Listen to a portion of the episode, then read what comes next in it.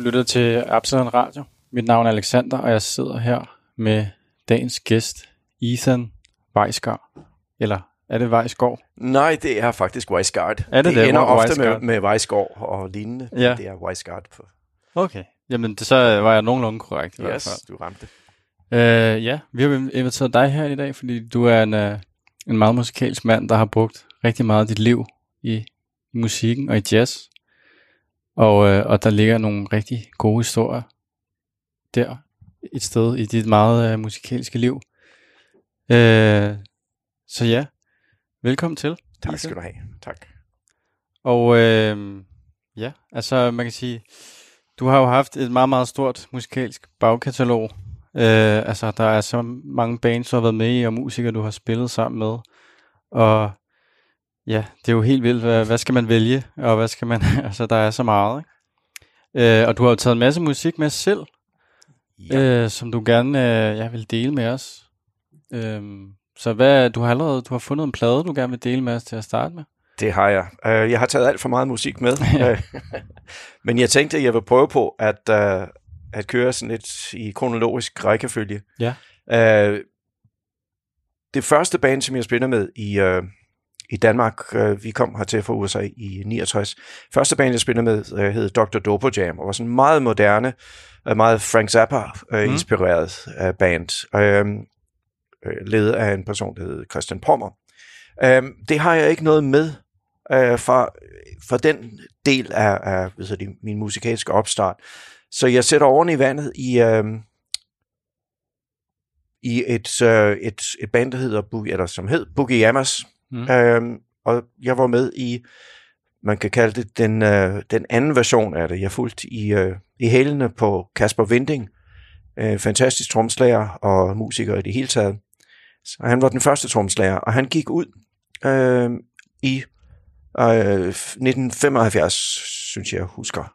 Og der kom jeg så med i stedet for ham. Mm. Nej, undskyld, det var tidligere. 73, 74 har det været. Um, og der indspillede vi så vores første plade, som hed Boogie Yamas. Og det er øh, det første nummer øh, fra den plade, som jeg gerne vil spille. En del af det er faktisk ja. en Kasper Vinding komposition. Den hedder Hot Funk.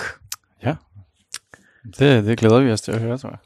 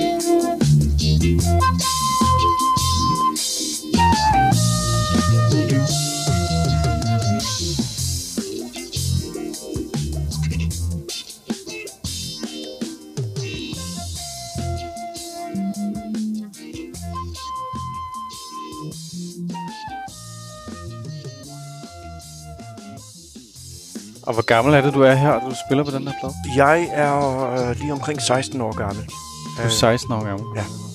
Og øh, Boogie Yamas var jo lavet af, hvad hedder det, øh, det var Aske Benson, der spillede fløjte, Kim Sagil på guitar, det var ham, han hørte på solo guitar mm. her, Mikkel Nordsø på guitar, Claus Nordsø, øh, som desværre ikke er længere hos os øh, på Congas, øh, Henrik Bøtger på bass og mig på trommer og percussion. Um, og det spændende ved det her band var, at det var faktisk det første, um, som var decideret funk og latin baseret uh, for alvor, seriøst, mm. um, i, øh, i Danmark. Folk har spillet det før, men, men vi, vi, øh, vi rendyrker det på en, øh, en meget seriøs måde. Og, og øh, funk var jo lige kommet i, i start 70'erne, midt 70'erne, og med baggrund i soul og, og jazz, og den der form for fusionering, også med latin-indflydelse. Og så havde vi så latin med, og vi spillede latin på rigtig vis. Det vil sige, at vi, vi spillede brasiliansk, og vi spillede kubansk. Og øh, det var der så ikke rigtig så mange, der, der gjorde. I hvert fald ikke øh, på den måde, at de, at de spillede tingene forskelligt i mm. forhold til, hvordan man spiller brasiliansk og hvordan man spiller kubansk. Øh, og det, er, det var sådan en, en, øh, en ting, som vi var meget stolte af, fordi at vi, vi levede og åndede for det, øh, og hørte det og dyrkede det og gik fuldstændig i dybden med det. Øh, så Latin Funk hed det jo dengang, hvis man skulle lave en, en stilbetegnelse. Ja. Um, og vi var unge og, øh, og vildt entusiastiske. Og det var et fantastisk band at spille med mm. i. Um, og hvor, hvor, hvor unge var de andre i forhold til dig? De, var, de har været et par år ældre end mig, cirka. Okay. To-tre år ældre end mig. Vi var meget unge. Mm. Um, og du siger, at, uh, at, at jeg er jazzmusiker. Ja, det vil jeg også betegne mig selv som, men um, funk og, og latin og, og rock har også været en, en stor del af, af, af mit musikalske univers, og mm. det her er jo helt klart uh, funk og latin, som er i, i højsædet. Vi spillede i gamle, øh, gamle, gamle Montmartre, kalder vi det. Ja, ja. Det er oprindelige Montmartre, som lå ja. i, øh, i øh, Stor Regnegade. Og vi var faktisk, vi havde øvelokalet op, og vi, var, vi boede jo nærmest derinde. Og øh, var det eneste ikke jazzorkester, der var okay. fast på programmet ja, på det okay. tidspunkt. Så det var måske, altså, det var måske meget øh, scenen i Danmark, var meget jazz, og så øh, har det her ligesom været øh, den første af sin, af sin slags, en helt anden dur måske. Ja, altså, scenen inden da var meget inddelt. Ja. Med rock og beat, som det dengang ja, hed, ja. og, øh, og jazz. Og så begyndte fusioneringerne at ske. Mm, ja. øhm, og, og de fusioneringer gjorde jo, at, at jazzens øh, rammer blev blødt op, og, og rockens rammer ligeledes. Og der skete som en, en form for øh, øh, sådan flow frem og tilbage. Og øh, der var så dem, der, der, der ligesom banede vej. Øh, bands som Weather Report og mm. øh, uh, Earth, Wind and Fire og, uh, og så mange af dem, begyndt at, at lave den her form for fusion. Og det gjorde så også, at, at jazzmusikerne blev interesseret for den form for øh, rytmik og den form for stil, som, øh, som er blevet skabt, også på baggrund af soul, rhythm and blues, funk øh, og latin, brasiliansk og latin, kubansk. Så det var sådan en opblødning, kan man sige. Mm. Ja. Jeg kan, jeg, jeg kunne godt tænke mig at vende lidt tilbage, altså sådan, fordi det her, det er noget af det første, du som altså 16-årig har, har, har lavet og kommet med i det her fantastiske band. Hvilket jeg kan forestille mig er helt vildt stort som en 16-årig. Altså, øh, jeg kan da bare, hvis jeg bare tænker på, hvor jeg var som 16-årig, så, så synes jeg, at det er en ret vild øh, altså ting at, og, og som 16-årig at være med i, i så fedt og, og, og godt musikalsk et band. Og så jeg kan ikke være, nu nævnte du selv, at du ligesom, øh, at du er født i USA og er kommet til Danmark fra USA. Øh, og jeg kan ikke være at tænke på, altså hvor tidligt i dit liv er det rent faktisk, du sådan har fået musikken ind i din, ind i dine år, for at sige det på den her måde. Ikke? Fordi mm. hvis man allerede som 16-årig kan være med i noget, som det her, vi lige har hørt, så må der jo ligge en vis nogle år på banen før det allerede der, ikke? Jo, det er rigtigt. Altså, jeg startede med at, at spille trommer, det var fem eller seks, ja. øh, og, og fik altså noget, der lignede et tromsæt allerede omkring den tid, ikke? 6-7 år, øh, og kom med i, øh, i, som jeg kalder det, rigtig boybands øh, i min gamle hjemby, Roxbury, i Connecticut, staten mm. Connecticut, øh, og spillede med bands, altså i, i, for jeg var 8 til jeg var 12, ikke? hvor vi bare sad og ja. spillede Beatles og Stones og forskellige ting. Øh, så jeg var aktiv på det tidspunkt, og da jeg kom til Danmark, så, så blev jeg endnu mere aktiv, og ved det, uh, Dr. Dope Jam var ligesom afsættet til uh, at, at komme alvorligt ind i, i musikken. Jeg startede som roadie med Slave Gear, og begyndte at spille lidt, uh, lidt congas og percussion med bandet, og så begyndte jeg så at, uh, at spille trommer, efter den ene af de to tromslager gik ud. Vi spillede med to tromslager i Dr. Dope Jam. Mm. Uh, det var Niels Weimann uh, fra Roskilde, som gik ud, og uh, Ben Clausen, som uh, fortsatte med at spille. Det kom med som anden tromslager. Der har jeg så været 14, 15 og op til 16 år, tror jeg. Uh, og så det vil sige, at der var jeg så allerede i gang med at spille jobs og, og øve, mm. og, og, uh, og tog musikken i den grad seriøst allerede på det tidspunkt. Så ja. hvad hedder det, det var ikke sådan lige pludselig, det var helt klart, Nej. som du er inde på, det var en, en opbyggende mm. øh, øh, vej, der førte mig dertil. Um, og når jeg tænker tilbage til, hvad vi lavede med Boogie Ames i, uh, da jeg var 16 år, um, de cirka to år, jeg var med, det var helt utroligt. Vi spillede sindssygt mange jobs, og uh, spillede også store jobs, og spillede Roskilde Festival, og uh, spillede opvarmning til Weather Report, til en af deres koncerter. Det var for øvrigt også en lidt, lidt sjov historie, ja. fordi at uh, de var kommet for sent, så, og deres, uh, deres gear var ikke kommet frem. Um, og vi var selv i, uh, hvad hedder det, i blandt publikummet, vi skulle ind og høre Weather Report, så fik vi at vide af, hvad hedder det, af bookingbyrået, at de ikke var kommet frem, så spurgte de, om vi kunne spille. Så, så sendte vi simpelthen en, uh, uh, en, en bil afsted for at, at hente vores gear. Wow. uh, og så stillede vi op og spillede et sæt, uh, altså inden for, hvad det nu kan lade sig gøre. Wow. Ja, det er fandme, det er hurtig løsning. Det var meget, meget hurtig løsning, og det, folk tog det utrolig godt. Ja. Altså, og det var en kæmpe oplevelse, simpelthen. Ja, det kan jeg da forestille mig. og så kunne vi høre Weather Report bagefter. fedt. Så er det bare direkte ned i publikum og, ja, og høre koncerten. Ja. Nå, fedt. Men altså, hvad, altså, hvordan, altså, men det er også lidt, man kommer til at tænke, hvordan, altså, hvordan endte du i, i Danmark? Hvordan endte jeres familie i Danmark? Af, af alle steder? Ja.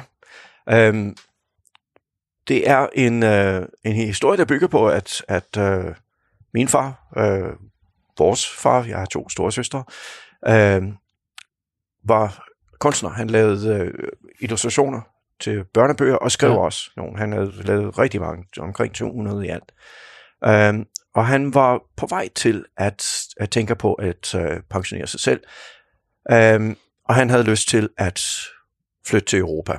Og det ja. havde han længe tænkt på. Vi havde rejst meget i Europa. Øh, så han foreslog det til familien og øh, vi synes, det er spændende at prøve. Øh, Danmark, hvorfor lige det? Vi havde rejst meget rundt i de store lande i, i Europa, og havde ikke lyst til at bo i nogle af de store lande. Vi havde lyst Nej. til et, et lille og mm. hyggeligt land. Så det var et spørgsmål om øh, Holland eller Danmark. Okay. Og så havde vi nogle venner, som, øh, som vi kendte, øh, som havde fundet et hus i Danmark, de var øh, svensk og bornholmsk, øh, et svensk og bornholmsk ægtepar. Og det hus kunne rumme to familier. Okay. Så prøvede min far at tage over og kigge på det. Jeg synes, det så godt ud. Så tog vi simpelthen en stor beslutning øh, og rykkede teltpælen op og øh, flyttede til. Når man endelig skal flytte til Danmark, så er det selvfølgelig Snollelev, man skal flytte til. ja. En by, som hedder Snollelev uden for Roskilde. Mindre kan ikke gøre det. Nej, Nå, fantastisk. Ja. Og så det, blev det det. Ja. Og så har din øh, ja, musikalske karriere bare øh, fortsat derfra. Ja, det var så heldigt, fordi at, at Roskilde havde det der band Dr. Dopo Jam. Mm. Øhm, og min søster blev øh, øh, involveret i det, i, i venskabskredsen deromkring, ja. og jeg endte med at, øh, at blive hooket op med dem, og øh, fik stor hjælp af Christian Pommer med hensyn til musikalske. Mm. Og så, så tog tingene deres, de gik deres vej, kan man sige. Ja, ja det er sjovt, hvordan nogle muligheder kan, kan komme frem ud fra altså, øh, små eller store detaljer, at ja. man flytter til en eller anden lille by, og så i den by er der så nogen, og så kører det ja, nemlig. derfra. Det er lidt sjovt. Hvor længe var du med i øh, Bukiyamas? I Bukiyamas, øh, jeg mener, det var fra omkring 73, 74, og så hen til 76, 77. Mm. Vi indspillede to plader i, uh, i den tid. Øhm, og så kom der en fantastisk tromslager med, som hed Jeppe Reipurt, som var meget, meget dygtig til at spille den form for fusionsmusik, som Boogie Abbas var begyndt at gå endnu mere i, øh, i retning af. Ja. Øhm, og jeg kom ud af det øh, og ind i et band, der hed Cox Orange, som Mm. var ligeledes også sådan et, øh, et funk øh, men øh, med hornsektion, med saxofoner, øh, to guitar, og det var sådan en, et større band, men, men meget i samme stil. Så det var meget altså, samme lyd måske, bare i lidt anden Større ramme. lyd. Øh, Større lyd, ja. Mere, øh, og, og hvad hedder det? Kentegnet ved, øh, ved Boogie Amas var Aske Bensons fantastiske fløjte. Ja. Og helt utroligt. Øhm, det var meget karakteristisk for det band. Mm. Hvor øh, Cox Orange kentegnet var måske øh, hornsektionen, som bestod af lutter saxofoner. Mm. Normalt så vil man have øh, trompet eller øh, Ja. trompet og, og basun med, men det var fire friske saxofoner, og så to guitar og øh, masser af percussion Mm. og, øh, og trommer. Så det var lidt, lidt større lyd, Ja, øhm, men stadigvæk inden for funk og, og latin afdeling. har, du, øh, har vi noget, vi skal høre derfra måske? Vi har noget, men der skal vi over i øh, i noget øh, hvad hedder det, streaming. Ja. Så det skal vi lige have legnet op. Yes, jamen øh, det finder vi da lige, så. Godt. Noget. Ja. Ja,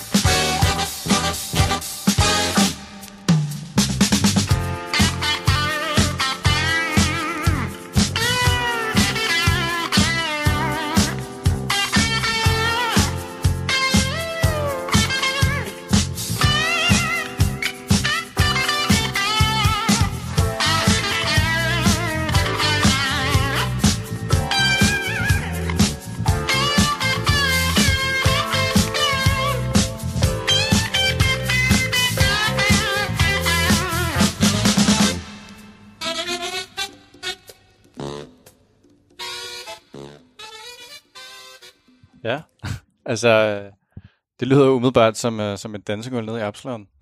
det kan jeg godt se- for mig. En masse der. unge mennesker stadig danser det her musik. Jo. Det er jo stadigvæk, øh, så vidt jeg ved, brugt øh, ret mange steder. Øhm, Master Fatman var jo en af vores øh, store øh, støtter, Ja. både med Boogie og med, med Cox Orange. Han er desværre ikke længere hos os, så Nej. det er han i, i vores sind og sjæl. Ja. Øhm, og det er netop, det er sådan rigtig sådan, øh, 70'er funk. ja, Det her er så fra 78. Øh, fra første album, der hedder Cox Orange, og har det smukke titel, Svend Åge var ikke ret længe i FDF. og øh, det er sådan meget, meget klassisk, synes jeg, øh, fra, fra den tid. Mm. Hvad, hvad er historien bag det navn? Altså, Det er, altså, hvad hedder det, det er sådan rent dadaisme. Det er ja. Finn Gustafsens, den ene af de to guitarister, som har skrevet nummer. Mm. Øhm, og øh, det er sådan lidt, øh, ja, rent dadaisme. øhm, jeg har aldrig hørt en forklaring på det, udover at det var sådan et totalt mærkelig titel, Ja, og det gjorde man sig i dengang. ja okay. Nå. Altså, ja, som sagt, det her kunne, altså, jeg føler virkelig, at, øh, at ungdommen og folk på min egen alder sagtens kunne danse til det her stadig, og det tror jeg også, de gør med visse DJ's rundt omkring. Altså, var det også virkelig noget dengang, der var sådan, var det fredag ude og, og danse musik? Det var det jo. På det her tidspunkt, der var øh, nummer to Momato åbnet, og det Ja. var i, øh, i Nørregade. Og der var, der, så, der var de så begyndt. Så, øh, nat, natdisken kom jo lidt senere, men, mm. øh, men øh, vi spillede derinde i tid og utid, og der blev virkelig danset for, for fuld tryk. Ja. Øh, det var fantastisk. Det var en fantastisk tid, at, øh, at der var så meget live musik, og så Ja. mange steder, der havde live musik. Øhm, og at der blev danset, og der blev, altså, musikken blev nyt, Mm. kan man sige. Det var så fed en, en stemning. Ja, Ej, men øh, helt klart. Altså, det ved jeg fra min, min egen far. Det var der, han gik i byen. Det var i, i Nørregade. Ja. Så der ved jeg, at han har været meget i hvert fald. Og det var sådan fedt. Det var simpelthen stedet, Ja. ja. og det var, det var skønt, fordi man mødtes simpelthen ja, i alle mulige forskellige grupperinger, men det var altid, det var musikken, Mm. og det var hyggen og dansen og festen, Ja, det drejer sig om. Ja, Fantastisk god stemning, et fantastisk godt sted. Og det var også et, et eksempel på, at jazzen og øh, funk, latin og, og alt andet kunne, øh, kunne eksistere øh, side om side og sammen Mm. med hinanden. Ja. Øhm, og det var så øh, tak til, øh, til Jazzkaj, som han hed, som øh, var, var lederen af stedet mm. som øh, kørte det fantastisk godt. Han er nu oppe i den store jazzhimmel også, men han har altså virkelig gjort et, øh, et stort indtryk på, på musiklivet i Danmark. ja. Og det var måske også ham, der åbnede op for, for, at det fusionerede lidt, og der var forskellige former for grene, der kom Altså, ind over. Jo, det var allerede sket dengang, men, Mm. mm. men det gode ved det var, at, at øh, på det tidspunkt, der var, øh, der var de der sådan hegn, der var sat, sat op imellem de forskellige musikgenre, de var pillet ned. Ja, Øh, og, og både de folk, der spillede det, men også de folk, der lyttede til det, kunne høre, at øh, jazz var fedt at lytte til og, og opleve. Og, mm. og det var funk også, og det var latin også. Øh, man, blev, man var ikke så, så sekterisk i sin, øh, sin holdning nej. på det tidspunkt. Så, øh, det, var, det var fantastisk, at der blev, der blev åbnet op ja. på den måde. Og han kunne se værdien i, i, i al musikken. Man kunne også se det som en, øh, selvfølgelig som en forretningsmand, at Ja, at der var et stort publikum til, til det hele. Og det var også vigtigt. Men han kunne lide det, og det, Ja. det, det var vigtigt. altså, det er en meget god beskrivelse, at det ligesom er en tid, hvor hegnene er blevet revet ned imellem det hele, ikke? Og, Ja. og det er blevet lidt frit på den måde. Hvor længe var du med lige i det her band? Øhm, det har jeg prøvet at øh, grænske i min hukommelse for at, at finde årstal på. Øhm, men jeg kan ikke helt huske det. Øh, hvad hedder det? Vores første plade er fra 78, det vil sige, at jeg kom med i 77, tror jeg. Mm. 76, 77. Og så tror jeg, vi har spillet i, i hvert fald i en 10 års tid. Øh, og 10 års tid. Jeg kan nemlig huske, at det er kommet med i Danmarks Radios Big Band. Øh, det var samtidig med, øh, det var i 76, og der var, der var vi lige kommet med i Cox Orange også. Øh, jeg spillede i, Ja, for det er det, jeg skulle til at spørge om. Der må vel også være nogle bands, der har overlappet og, og været med i flere forskellige projekter. Det var det nemlig, og det, Cox Orange var, var et af dem. Um, og jeg husker nemlig i starten, uh, da jeg spillede med i, eller lige var kommet med i Radions Big Band, det var med en fantastisk dirigent, der hed Thad Jones. Um, der spillede vi, vi havde nogle, uh, nogle faste mandage med Radions Big Band i Montmartre, uh, Stor Regnegade versionen. Um, det var liveudsendelser med Danmarks Radio, og der var gratis entré. Tænk, at man kunne gøre det. Altså, Ja. at der var simpelthen fast koncert, øh, jazz om mandagen med stort big band, øh, direkte udsendelser, og, øh, og øh, ja, gratis entré, fordi det var støttet af Danmarks Radio. Ja, Og der har jeg, det kan jeg nemlig huske, at vi spillede derinde med øh, Cox Orange øh, en af de efterfølgende dage. Um, så der har været en overlapning, og jeg, øh, jeg tror, at, at min tid med Cox Orange har nok været en 8-10 år. ja. Samtidig med, at du så også har været med i uh, DR's Big Band. Jeg er nemlig. For der har du været med en, en del år, jo. Det var Altså, fra, Det, det en lidt længere periode. lige præcis, det var 76 og til 2003, Mm. så det var en, øh, en kæmpe del af, af min musikalske karriere, mit Ja. ja. musikalske liv. Og det var fantastisk. En stor, stor oplevelse. Og det var så, så også en overlap med et, et uh, salsa-band, der hed uh, Salsa Nama. Ja. Øhm, som også øh, startede lige her omkring i 76, spillede øh, samtidig med Cox Orange, øh, Biver Krøllet Sulsbryg, som er percussionist i Cox Orange, øh, var og er bandleaderen for Salsa Nama.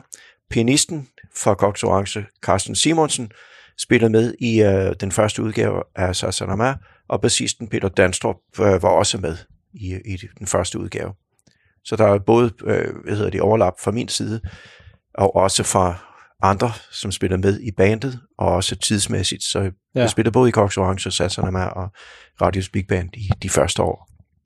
Ja, altså, også, altså jeg kan forestille mig, fordi nu har du været med i Danmarks øh, det Radio, er Big Band, ja. Radio Big Band i, i, i, rigtig, i flere årtier. Ja. Øh, men der må også være, man kan sige, kunne jeg forestille mig, at, at de ikke, du ikke er derinde hver dag. Altså der må være noget, ved at være med i det, er der også noget ekstra tid til netop at kunne lave en masse andre ting. Ja, lige præcis. Og det var der også, og igennem de der, hvad det var, 27 år, som jeg var mm. med. Øhm, i, I Danmark, medmindre du spiller i et super top band, så er du faktisk nødt til at spille i forskellige, yeah. for at, øh, at få det hele til at køre rundt. Men også rent musikalsk er det spændende at kunne brede sig lidt øh, ja, og få, få øh, dækket forskellige behov. Um, så det skete jo også under øh, Radio Big Band-tiden. Kom ja. også med i øh, Palle Mikkelborgs Entrance der i 80'erne, øh, hvor vi, øh, vi havde den store øh, oplevelse af at øh, have spillet sammen med Miles Davis til ja. øh, en øh, først en, en koncert, hvor han modtog øh, Sonningprisen, og så til en indspilning af det album, dobbeltalbum, der hed Aura. Så det var også en, en milepæl. Hvordan, ja, hvordan, altså, hvordan skete det? Hvordan slog I lige pjalterne sammen med Miles Davis? Det var jo øh, det var igennem dels Palle Mikkelborg, som var øh, som er fantastisk trompetist og komponist og mm. bandleader, som har arbejdet øh, med Radio Big Band igennem mange, mange år, øh, næsten fra, fra, band, fra orkestrets start. Øh, og han var jo øh, stor, stor øh, fan af Miles Davis, øh, ja. forståeligt nok som trompetist og som ja. kreativ menneske, som, som Palle nu er. Øh, og så var det den øh, orkesterleder, som vi havde på det tidspunkt, den, den praktiske orkesterleder, som Erik Moserholm, øh, som faktisk fik... Øh, jeg spoler lige en lille smule tilbage, fordi Miles Davis var den første ikke-klassisk øh, komponist, musiker, som fik Sonningprisen. Ellers er det en klassisk musikpris. Ja. Øh, men øh, bestyrelsen, dem der bestemte, øh, var altså indstillet på, at Miles Davis skulle have den. Mm. Øh, men der lå det i det, at Miles Davis skulle også faktisk overtages til at have den.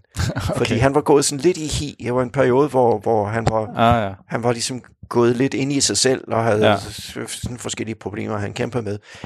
Og Erik Moserholm var simpelthen hen og banke på hans dør i New York, og ved det, altså at blive ved med at, at, at presse ham og plage ham for at komme ind og tale til sagen ja. varm. Uh, og da Miles Davis hørte, at Stravinsky havde modtaget prisen, og Miles Davis havde stor, stor respekt for Stravinsky, ja. så synes han, okay, det vil han gerne tage imod. okay. og så, så blev det hele sat i gang med, at der skulle laves en, uh, en overrækkelse, og i den forbindelse skulle der laves en koncert, mm. og til koncerten så skulle der laves noget specielt musik, og det var så Palle Mikkelborg, der uh, lavede musikken, har lavet den suite, som han kaldte Aura, uh, og den blev så opført uh, ved overrækkelsen, og Miles Davis var så begejstret for musikken, og for den måde, det blev spillet på, at han gerne vil have det indspillet. Mm. Og det blev så til øh, en, en indspilning i Easy Sound Studierne, øh, og som så er, er udkommet som dobbeltalbum. Fantastisk at være med til. Ja, vildt. Og det, det, er, altså, det er ret sjovt, at Miles Davis han skulle overtale til. Ja. Og det er simpelthen bare, fordi det var en klassisk pris, og han ikke øh, så sig selv i den. Ja, det, det tror jeg, men altså, han var Miles Davis. ja, præcis. Ja. Så kan man ja, tillade sig. Ja, nemlig. Ja. Nå, nå, det er sjovt.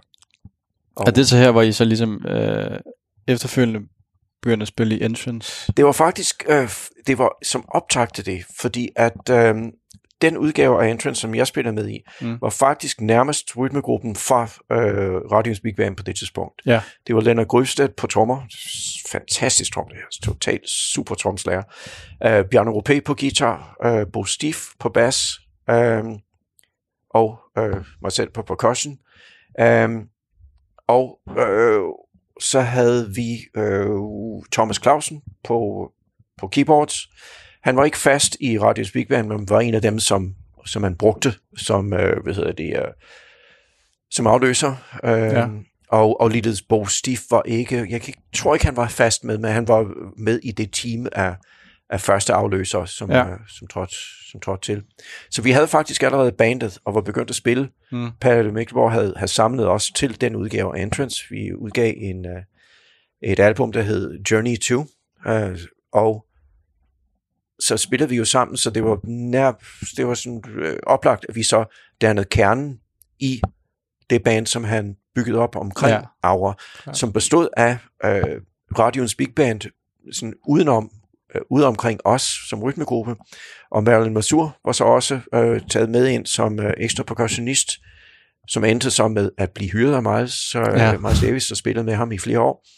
Og Kenneth Knudsen var også med i det, og John McLaughlin kom også med som, øh, som gæste øh, guitarist på, øh, på albumet. Det var et kæmpe projekt, simpelthen. ja, og det, det, der, det, det lyder, der er mange øh, virkelig store navne, der bare bliver øh, smidt på en efter en.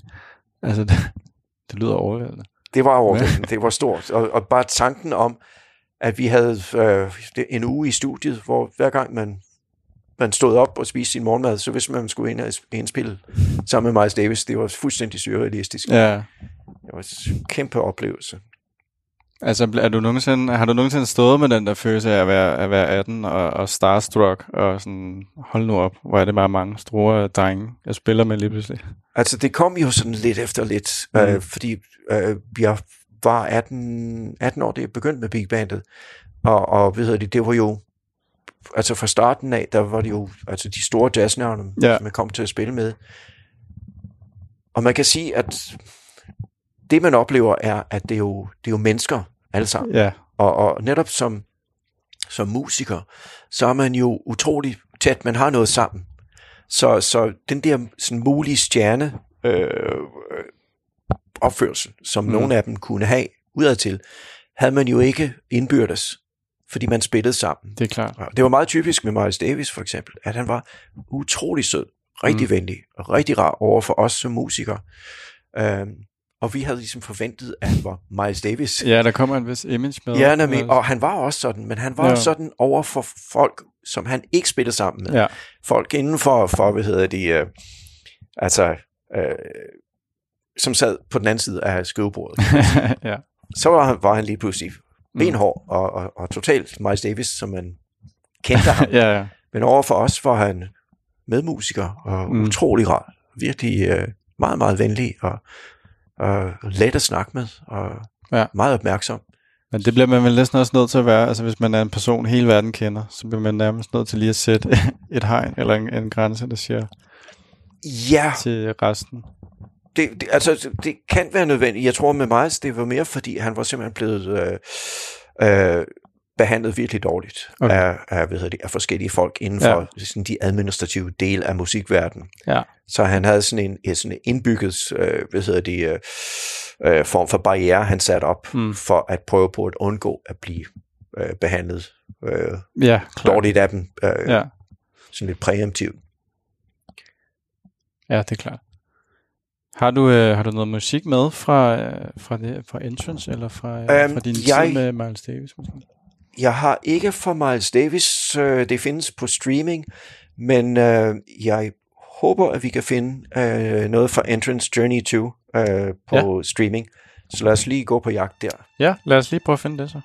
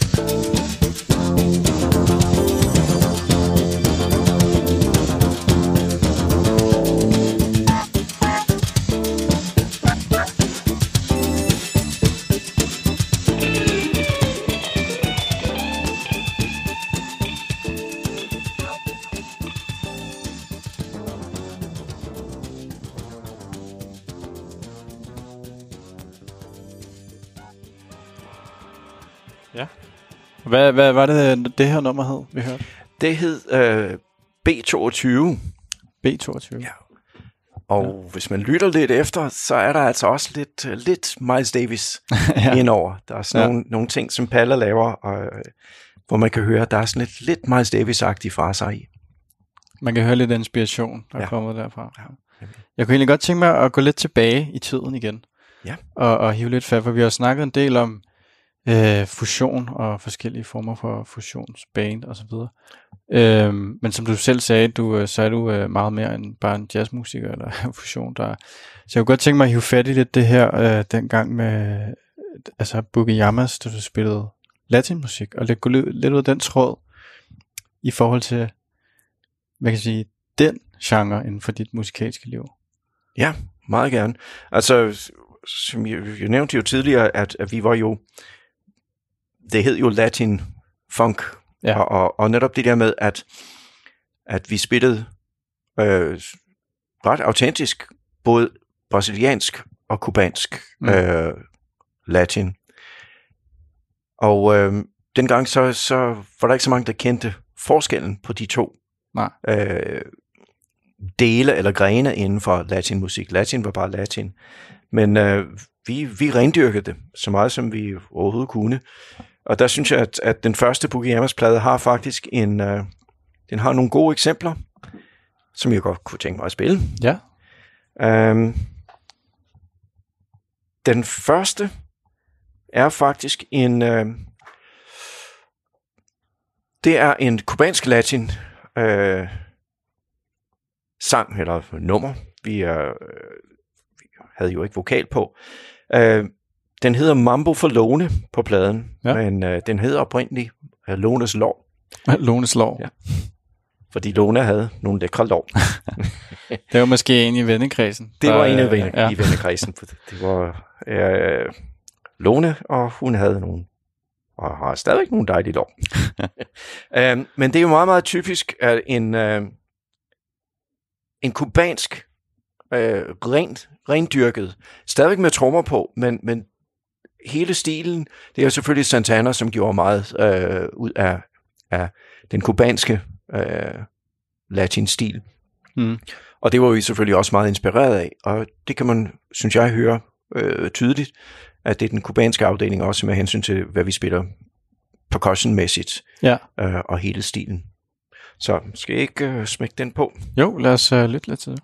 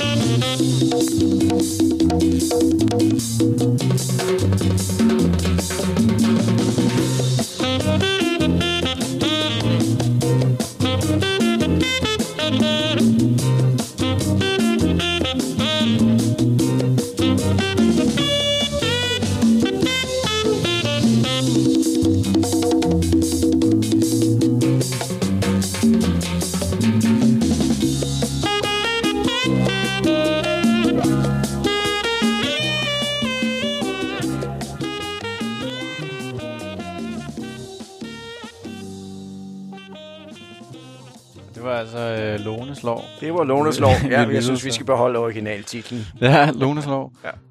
Ja, Og- altså, jeg synes, jeg, kunne- jeg kunne klart godt høre noget Santana-inspiration her. Ja, det jo helt tydeligt. Det var en, en, en stor inspiration øh, for os. Øh, og så havde vi Jens Hak øh, som gæst og solist øh, på saxofon. Og øh, det var jo en, en del af en, en lille ekstra lyd, fordi normalt så spillede vi kun med, øh, med, med, med fløjte, med Askes mm. fantastiske fløjte, som jeg gerne vil give et eksempel på om, om lidt. Øh, ja, jeg ved ikke, om du vil høre mere på den her plade, for jeg kunne egentlig godt tænke mig at snakke om, at nu har vi jo snakket rigtig meget om, hvad kan man sige, hvad du har lavet i Danmark, men du har også været øh, altså, meget ude i verden og har rejst rundt. Øh, og meget af både dit liv og musikalske karriere har også spredt sig ud i verden, for at sige det på noget måde. Øh, og det føler jeg, der er jo lidt en tråd den her i, i, i, det, i Latin, at det er jo en gren, der har taget dig lidt ud i verden, så vidt jeg har forstået. Det er nemlig rigtigt. Hvad hedder det? Det er band, som jeg kom med i øh, efter Boogie Amas, som hed Salsa Noma, øh, som eksisterede samtidig med Cox Orange, mm. og bestod af øh, flere af de samme medlemmer, som jeg fortalte om tidligere. Øh, det bragte os til Cuba øh, med orkester. Det var jo et stort orkester, Salsa Noma. Øh, og vi havde øh, faktisk to ture til Cuba. Um, det ene i, øh, mener jeg, det 82 eller 83, hvor vi tog simpelthen en måned til Cuba med hele orkestret. Um, og øh, havde en fantastisk oplevelse. Meget, meget mærkeligt at tage et øh, dansk øh, salsaorkester og, og tage det ud til, øh, til ja, salsans hjemland. Ja, ja. Og øh, nummer to gang, vi var afsted, det var så en kortere tur, men der fik vi så indspillet en, øh, et album. Øh, og det var også en fantastisk oplevelse. Vi kom til at spille med, med øh, nogle af de bedste kubanske percussionister. De lavede en indledning til øh, det nummer, som jeg gerne vil spille øh, lige om lidt. Mm. Så to fantastiske oplevelser af at være øh, i det der smukke land. Og den første tur, det var jo en, en hel måned, og der troede vi, vi skulle over og være øh, sådan, ja, ikke turister, men musikturister, og, og, og prøve at, øh, at lave lidt workshops med folk og, og lære lidt. Og øh, sådan skulle det ikke være. Vi blev simpelthen sat til at være et spillende orkester, øh, og vi blev sendt på turné øh, for helt ned fra syd, øh, sydligste del af, af Cuba, spillede fem eller seks dage om ugen, øh, og spillede altid sammen med øh, lokale kubanske bands, altså vi delte programmet. Øh, vi var simpelthen på arbejde, og det var fantastisk. Så blev sat i gang. vi blev sat i gang simpelthen, så vi fik oplevet landet indefra, og ikke som turister overhovedet, Ja. men simpelthen som, som spillende og arbejdende musikere. Øh, Så I blevet taget ret godt imod. vi blev taget utrolig godt imod, Mm. og øh, hvad hedder det? Det var jo svært, fordi vi spillede jo sådan moderne salsa med en masse jazz indover, og, Ja. og, øh, og på det tidspunkt, der var det jo, altså det, det var jo dansemusik, salsa var dansemusik for, for kubanerne. Um, det var ikke så meget lyttemusik, Nej. og øh, vi blev så sådan guidet lidt af de folk, de kubanske folk, som var omkring os, om at vi skulle lige prøve at, øh, at fintune vores arrangementer, sådan så folk kunne danse til det. Det er ikke, fordi Ja. det, er ikke, det er ikke svinget, men øh, vi lavede en masse skift øh, i, i arrangementerne og alt muligt fancy. Ja, Så de fik aldrig tid til at falde til ro og, og, og kunne komme til at danse. okay. Og Det var det- måske lidt for udfordrende for folk, hvis man bare... ja, altså det var, vi, vi spillede det meget som, som lyttemusik, Ja, og øh, det vil så sige, at der skulle ske noget hele tiden, hvor hvis der skulle danses til det, så skulle det altså være en, øh, øh, en, en del af arrangementet, som, som bare kørte afsted, Ja. så folk kunne, øh, kunne få lov til at, at, øh, at hvile i den rytme og, og, og danse til det. Og det fik vi så rettet ind på, og det endte med, at de også dansede til det. det var godt. Ja. Så ja, Men- havde du noget med derfra, vi skulle lytte ja, lidt til? Måske? øh, hvis, øh, det, der skal vi også ind på lidt øh, streaming. Yes. Jamen, øh, det må vi lige prøve.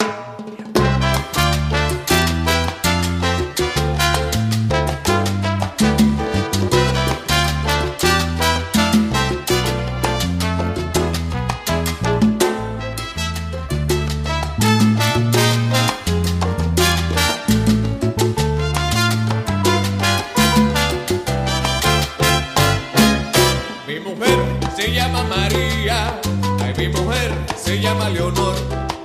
Me preguntes a qué yo más quiero. Y las dos quedan lo mejor. Yo quería quedar.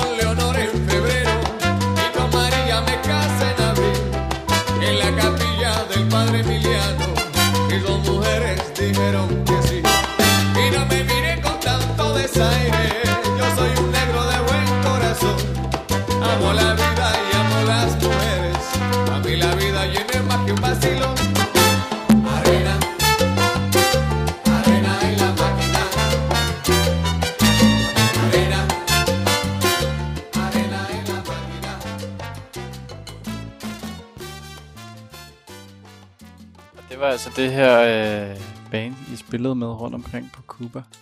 Det var det nemlig. Det her var så fra vores anden tur, øh, hvor vi var i øh, 14 dages tid, hvor vi så indspillede i øh, et af de, de gamle øh, traditionelle studier i øh, Havana, øh, og spillede også øh, nogle live-koncerter, men øh, der holdt vi os i øh, til Havana, Havana og, mm. og turede ikke rundt. Det var en fantastisk oplevelse. Og var det her jer, der tog dig ned, eller var det her også med lokal, de lokale musikere, Nej, den her tur, det var simpelthen ren og skær, øh, hvad hedder det, bandet, Ja. øh, som øh, arrangerede turen, eller det vil sige, det var vores øh, bandleader, mm. Bjørn Susbryg, som, som stod for det, og som øh, bragte os dertil, og simpelthen med, med det for øje, at, øh, at have en uges oplevelser, med også med at, øh, at spille sammen med, med kubanske musikere, Ja. øh, men også at spille koncerter i, øh, i byen, og for så at ende i, øh, i en optagelse, hvor Mm. vi, vi fik indspillet albumet. Fantastisk. Stor oplevelse. Og hvad, altså, er Cuba et land, du har haft, har haft et, et, øh, et forhold til i mange år? Altså, har du været meget tilbage på Cuba, ud over de her? Nej, jeg har kun haft de der to rejser, som var øh, helt utrolige. Men igennem at spille øh, med Salsa Nama og, og spille øh, latin, altså kubansk latinmusik igennem mit liv, har jeg øh, stor kontaktflade med, øh, med kubanske musikere Mm. og, og andre øh, fra Latinamerika, men, men øh, især med, med kubanske. Og det er et fantastisk land. Det er simpelthen utrolig, mm. utrolig kultur og fantastisk musik og utrolig smukke og dejlige mennesker. Ja. Men jeg ved, altså, fordi jeg ved jo, at du, du er øh, et meget berejst menneske, og du har været meget rundt omkring i verden. Og hvad, altså, hvad er det for nogle, altså, hvad er det for et, et band eller musiksegment, der har taget dig ud i verden? Er det med alle de forskellige bands, du har været med i, på, for, i forskellige lande? Eller er der noget, der ligesom har været det, der har fået dig ud i verden, for at sige det på den måde? Altså, øhm, Salsa Nama har, har bragt mig til Cuba. Mm. Øh, det er jo kubansk musik, så ja. det er klart, man, man skal hen til kilden. Øh, med Radio Big Bandet, der kom vi jo øh, utrolig meget omkring Ja. på, på turné. Øh, for alt, øh, altså øh, hele vejen igennem øh, Europa, øh, til USA, øh, og også til, øh, til Asien, til Østen, øh, Australien, New Zealand. Øh, så på den måde, der var de jo altså mm. så nærmest global.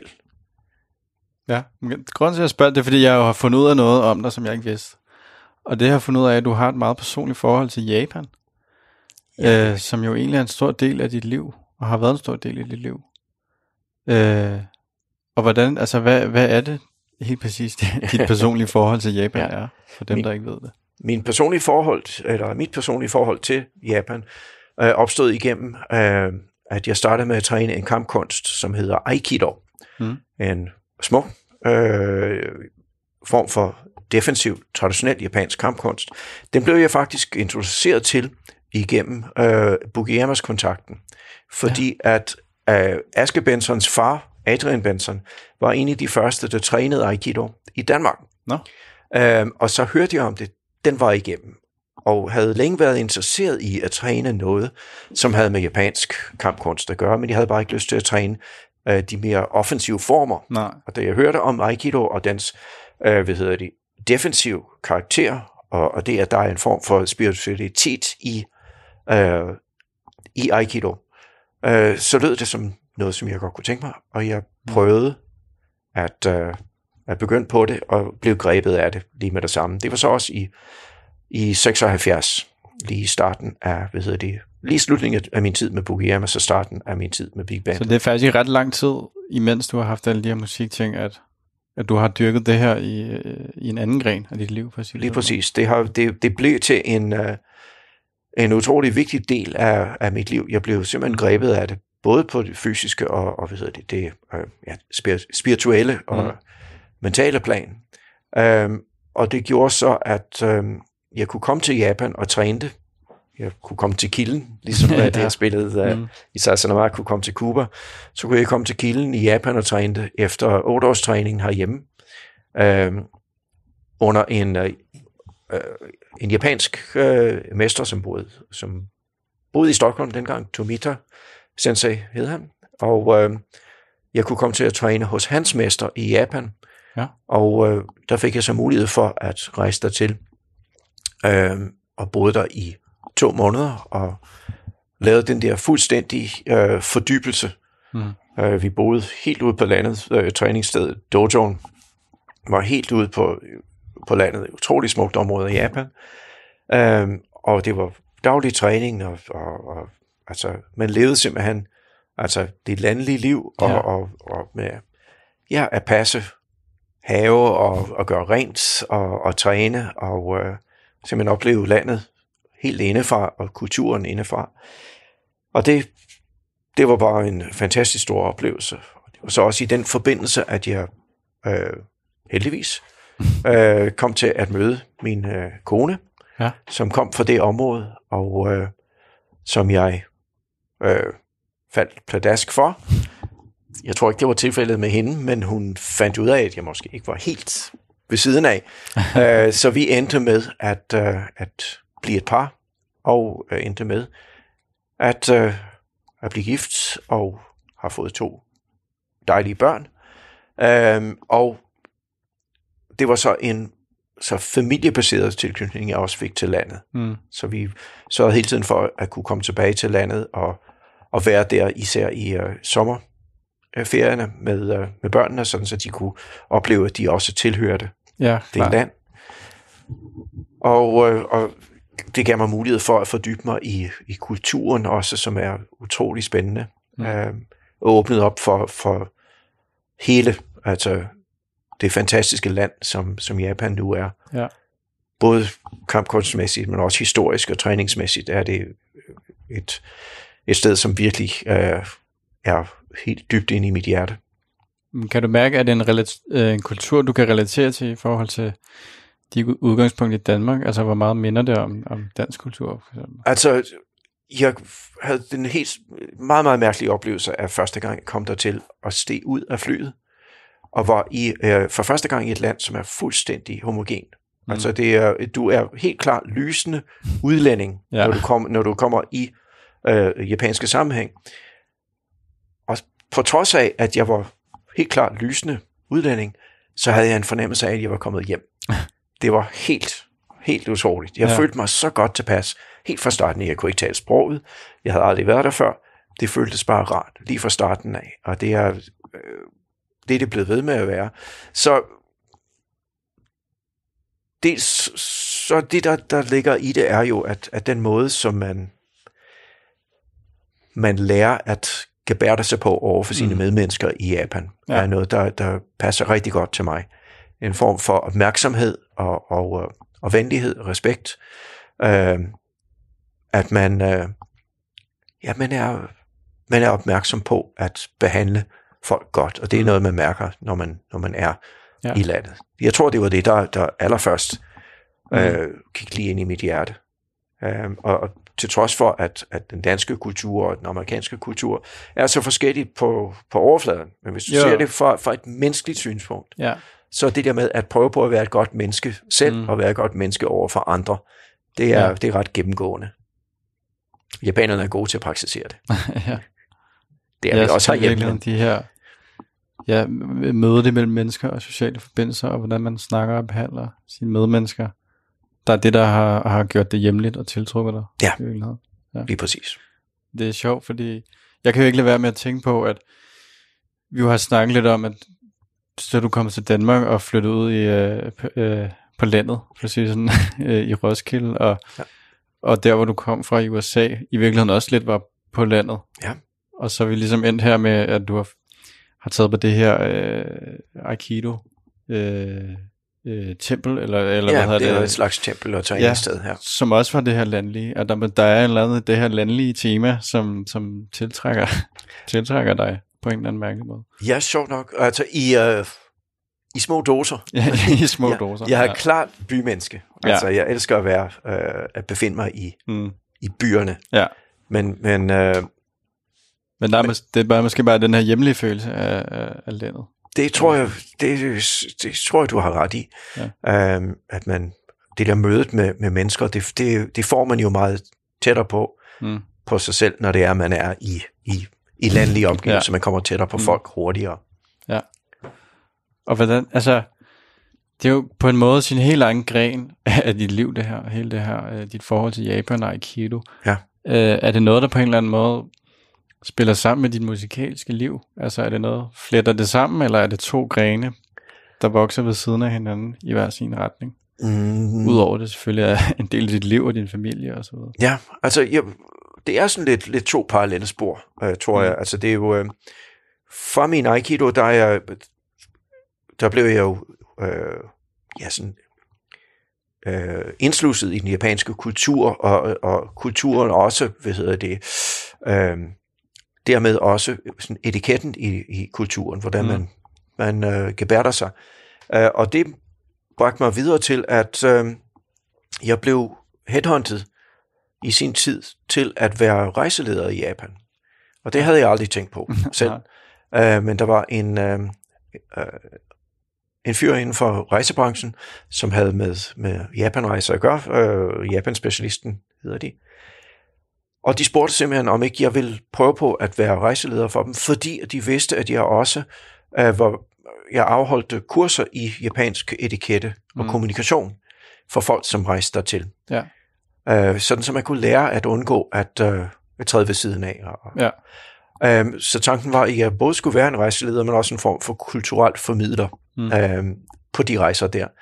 Og det gjorde så, at, at, øh, at jeg kom ind i, i den branche, som både havde med, med Japan at gøre, som havde med rejser at gøre, og det bragte mig videre til at, øh, at lave et, øh, et firma, som jeg har, som hedder Japan Bridge, som øh, har med japansk kultur og etikette Mm. og kommunikation, øh, inden, altså, især inden for øh, erhvervsbranchen, når folk skal øh, prøve på at, at lære at Mm. undgå at jogge i spinaten i det land, mm. så kan jeg være behjælpelig der. Ja. Um, så det er et parallelt spor.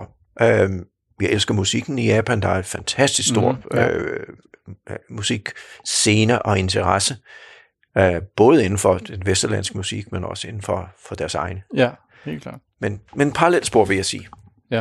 Så altså, så ja, det, de er måske ikke så flettet sammen, men altså, det, det er i virkeligheden måske to, lige, i hvert fald i dag, lige store dele af, af dit liv, Det er det. som kører lidt på hver sit spor, måske.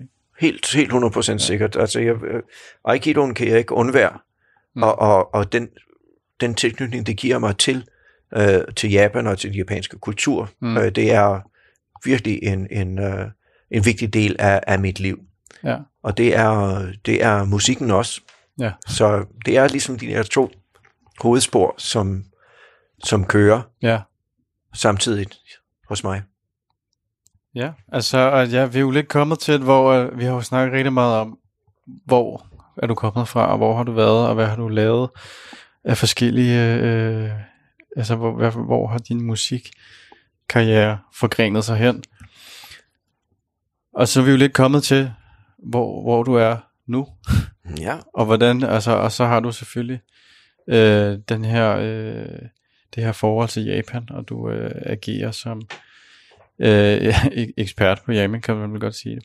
Øhm, så man kan ikke lade, være- jeg kan ikke lade være at tænke, hvad, altså, hvad, hvad har du ild i lige nu? Det er jo en lidt sjov verden, vi er i lige nu, hvor, at, øh, hvor det er svært at have ild i noget, men, men altså, hvad, hvad går du og, og, og laver lige nu, og hvad er der, har du, kan det eller overhovedet lade sig gøre at have fremtidsplaner med både musik og rejse?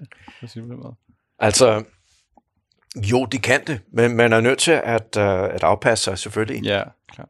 øh, efter forholdene, men, men øh, man kan sige, at de ting, som jeg har med at gøre, de kommer til at eksistere i, i fremtiden. Mm. Øh, musikken vil altid være der, og den er faktisk en stor hjælp i, øh, i, i svære tider.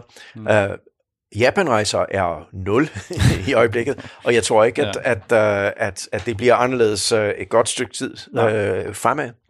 Men det vil komme igen øh, øh, på en eller anden måde, Ja, det er øh, klart. i en eller anden omfang, men det eksisterer ikke lige i øjeblikket. Nej. Øhm, men Aikido øh, er, er stadigvæk aktiv. Det er vi afpasser os efter øh, regeringens øh, anvisninger Ja, selvfølgelig. øh, med hensyn til træning. Og japansk kultur og kommunikation. Jeg har holdt øh, indtil flere øh, online-kurser for, for firmaer. Mm. Øh, og det har fungeret rigtig godt. Det fungerer faktisk bedre, fordi de kunne inddrage folk fra forskellige andre dele af, af verden, Ja, øh, uden at skulle flytte dem hen til København. ja klart. Så hvad hedder det? Øh, det er jo de amerikanske mariner, de har jo øh, et slogan, der hedder Adapt, Improvise, Overcome. ja, præcis. Og det ja. er lidt sådan, vi er nødt til at leve i Ja, det er det jo. Man er nødt til at ja, bare øh, ja, indordne sig efter, hvordan virkeligheden desværre ser ud lige nu. Nemlig. Og hvad med musik? Har du noget, mus- altså, noget musik i vente? Ja, noget, jeg har, glæde os til? jeg har, øh, hvad hedder de, jeg har ikke øh, kunnet nå at spille øh, eksempler på to af de bands, som jeg har kørende i øjeblikket, som jeg er helt vild med. Øh, det ene, det er The Betty Quartet, som øh, er øh, ledet af vores øh, saxofonist og bandleader Betty Magnussen, som skriver alt musikken, øh, spiller fantastisk smuk øh, sopransax. Um, og vi er lige ved at øh, udgive vores nummer to CD-album. Mm. Og så spiller jeg i et øh, band, der hedder Latin Vibes, hvor navnet giver lidt øh, et hint om, Ja. at det er en vibrafonspiller, som hedder Morten Grønvad. Han er helt fantastisk, Mm. mm. er, er fantastisk på alle øh, måder, men er sindssygt dygtig øh, latin øh, mand. Og det er så sammen med, øh, vi er gået øh, i fuld cirkel, fordi det er Biver Sulsbryg, som spiller Congas, og Peter Danstrup, som var den første bassist i øh, Sassanama, og som spillede i Cox Orange, øh, og som er selv på Timbales. Mm. Og øh, vi har ikke indspillet endnu. Vi er ude på, øh, på YouTube, så kan man finde os. ja. Og øh, når vi så kan komme til at spille igen, øh, så vil vi så øh, begynde at gøre klar til at, at gå i studiet og indspille en, en CD med Latin Vibes. Det er sådan en rigtig klassisk øh, Latin jazz ja. på den helt fede måde, med øh, lille kvartet og mm. øh, hovedsageligt øh, standardnummer, men også øh, sjove ting som Beatles-nummer. Øh, Ja. Og øh, øh, vi havde lige fået øh, Downtown øh, med Petulia Clark på, øh, på programmet i latin-udgave. Så det glæder jeg mig meget til at komme ud med, Ja, når Ej, det lyder da også virkelig spændende. Det, det glæder jeg mig til at høre. Det er godt. Men øh, ja, vi har hørt en masse om, hvor du kommer fra, og hvad du har lavet, og hvor du er nu, og hvor du er på vej hen. Og jeg synes, det, det har været vildt spændende at lære en masse om, og høre nogle gode historier om dig og dit liv. Så jeg vil gerne øh, takke dig, fordi du er kommet i dag. Det var så lidt. og delt dine gode historier med os. Og så, øh, så tror jeg, vi siger tak og farvel for i dag. Jeg siger også tak. Øh, ja. Jeg hedder Alexander, og det her det var en jazzsnak med Ethan. Og øh, ja, der kommer mange flere jazzsnaks. Og øh, jeg synes, vi alle sammen lærte lidt i dag. Så tak fordi du gad at komme, Ethan. Tak i lige måde.